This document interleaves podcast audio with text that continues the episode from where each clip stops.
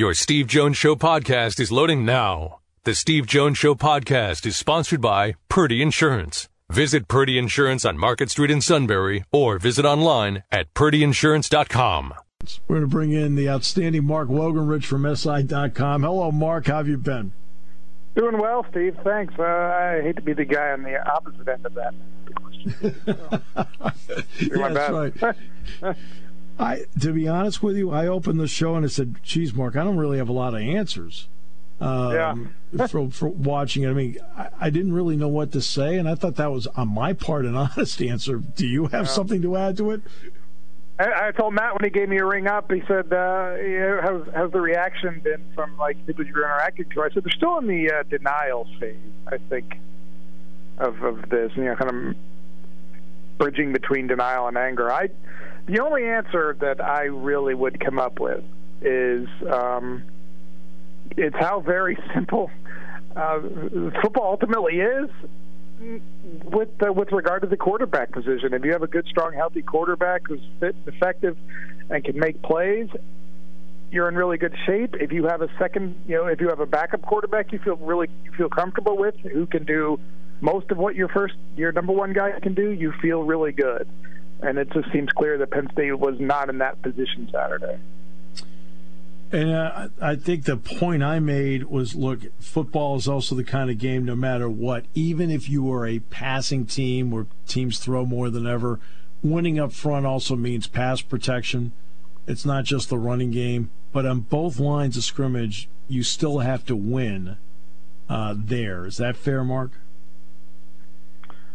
Oh, absolutely, most certainly. And it was clear that Penn State really wasn't winning on the offensive line, and their defensive line struggled, albeit against you know that um, that 13 lineman front that Illinois ran really effectively. The, you know, as as much you know, as many guys as you put on that offensive line, you still have to be able to figure out a way at least to close some gaps and not have safeties and cornerbacks coming down to, to make a bunch of tackles uh, seven, eight yards behind. Ultimately, I, I, this really begs down for me just offensively because I can go back to the defense as much as you want to say they gave up 357 rushing yards, which they did. They gave and up gave 10 them, points. Was, yeah, like 300. I think it was 13 plays of maybe 10 plus yard, 10 plus Yes. rushing yards. So those Yes. big gains. But Illinois got the red zone twice. That I had to go back and look and said, is that really true in, in regulation? Red zone twice. That astonished me that you could run for that many yards. And that's one that's testament to, again and again and again and again to what Jordan Stout does in pinning guys back punting wise. But they kept him out of scoring range as as many yards as they put out there. Kept him out of scoring range. Delivered the ball to the offense uh, inside the 25 yard line with an opportunity to score. Didn't come away with any points. Three ti three turnovers, no. Uh, or three turnover, three points off three turnovers, kept them out of the end zone in regulation or in overtime. to, um, you know, the standard overtime periods. Defense did its job as much as you build those yards. They did not break, and uh, Penn State's offense just Penn State's offense broke. Um, to me, that was pretty simple, and I, don't- I wonder, you know, whether uh, it would have what it would have looked like. Um, with another quarterback in there, with a healthy quarterback in there, and that's just like the one of the what if Mm-hmm. um, questions that you ultimately come around asking after a game like that. All right. Um, because, yeah, they gave up 10 points in the game. Yeah, uh, and that was um, and that ends up being the bottom line. I thought Illinois did a did a great job in what they did by shortening the game. In other words, 36 and a half minutes, and they mm-hmm. kept Penn State. They reduced Penn State's possessions in the game by how they played it. yeah. What was it? Something like eleven possessions, twelve possessions, something in Yeah, regulation. 11. I mean, just 11. didn't yeah, didn't get it just opportunity wise. Yeah, that, that that was one of the issues. But I still think that's a game with that style, the way Illinois is going to play, and the way Penn State did ultimately stop them. You you need your 14 points.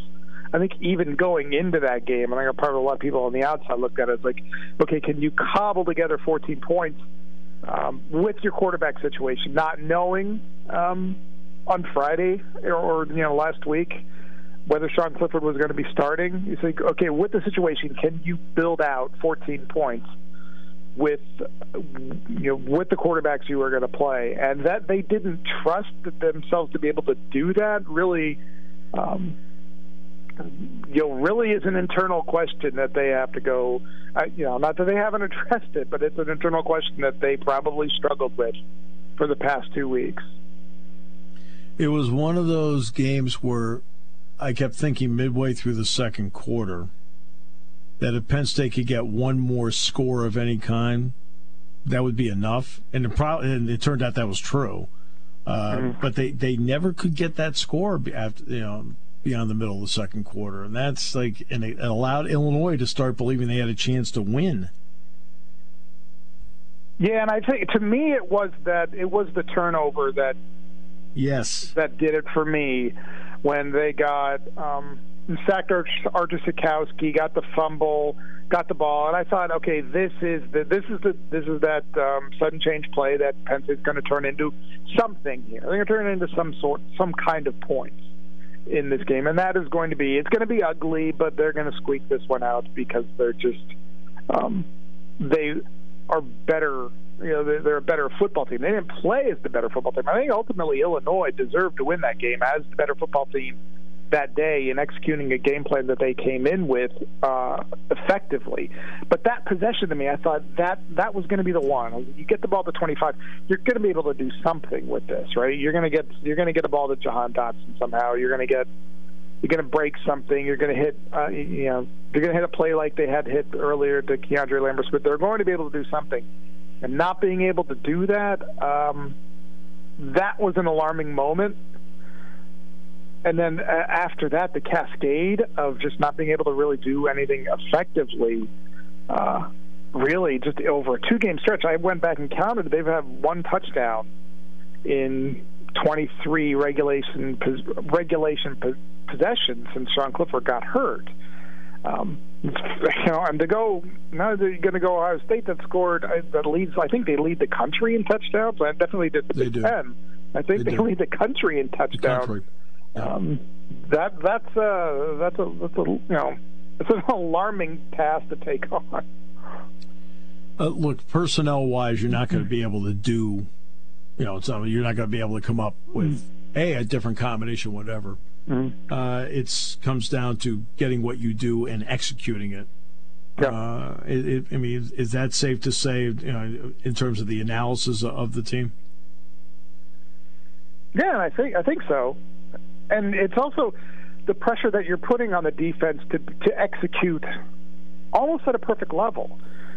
I mean, again, I go back two red zone possessions with all that yardage.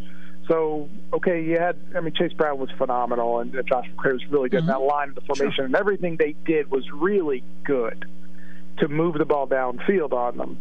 But Penn State's defense was, for the most part, effective in keeping them out of the end zone. They yeah. got to the end zone once until uh, the two point conversion part of overtime. Right. And and you just you keep asking a defense to be perfect, to execute perfectly when your offense is not executing even at an average level.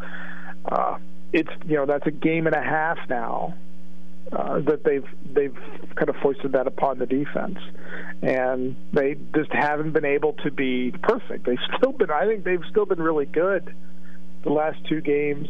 Mm-hmm. Um, the rushing game, notwithstanding, yeah, being uh, you know being not being quite as physical as they could have been, but but still managing a way to get out of out of those situations um, without the points.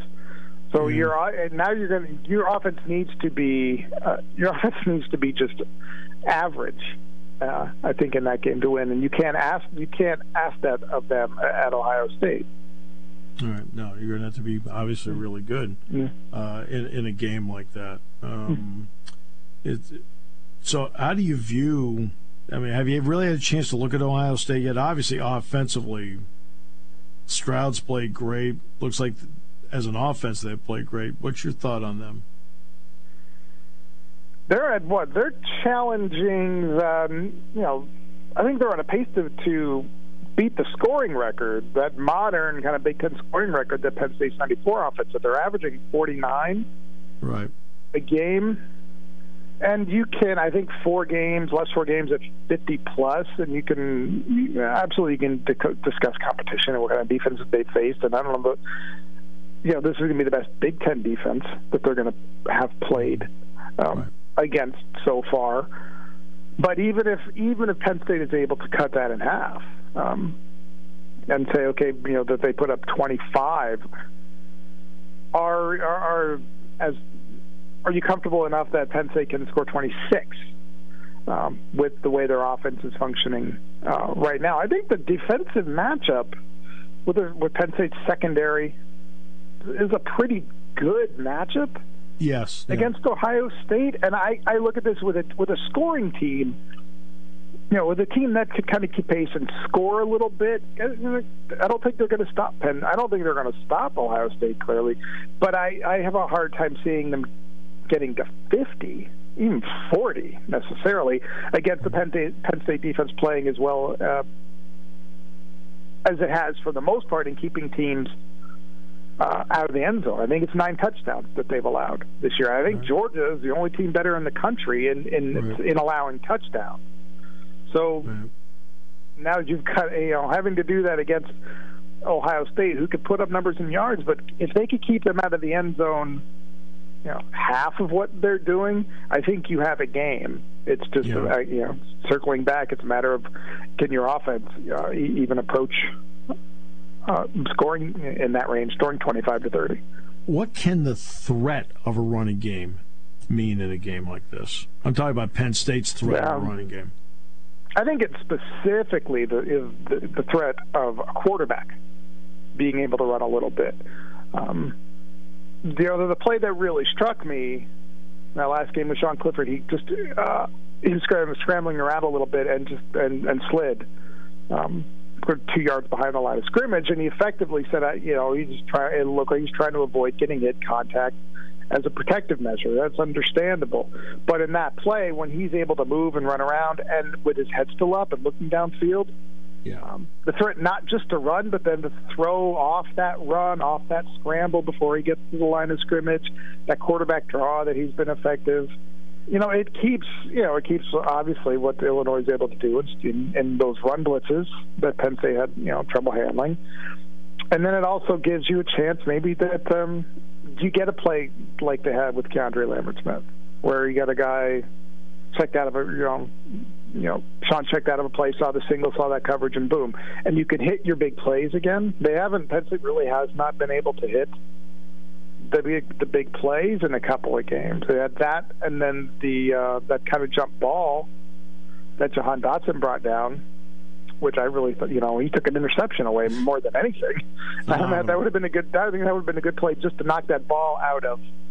Um, out of potentially being intercepted, and, the, and then he turned it into a great catch too.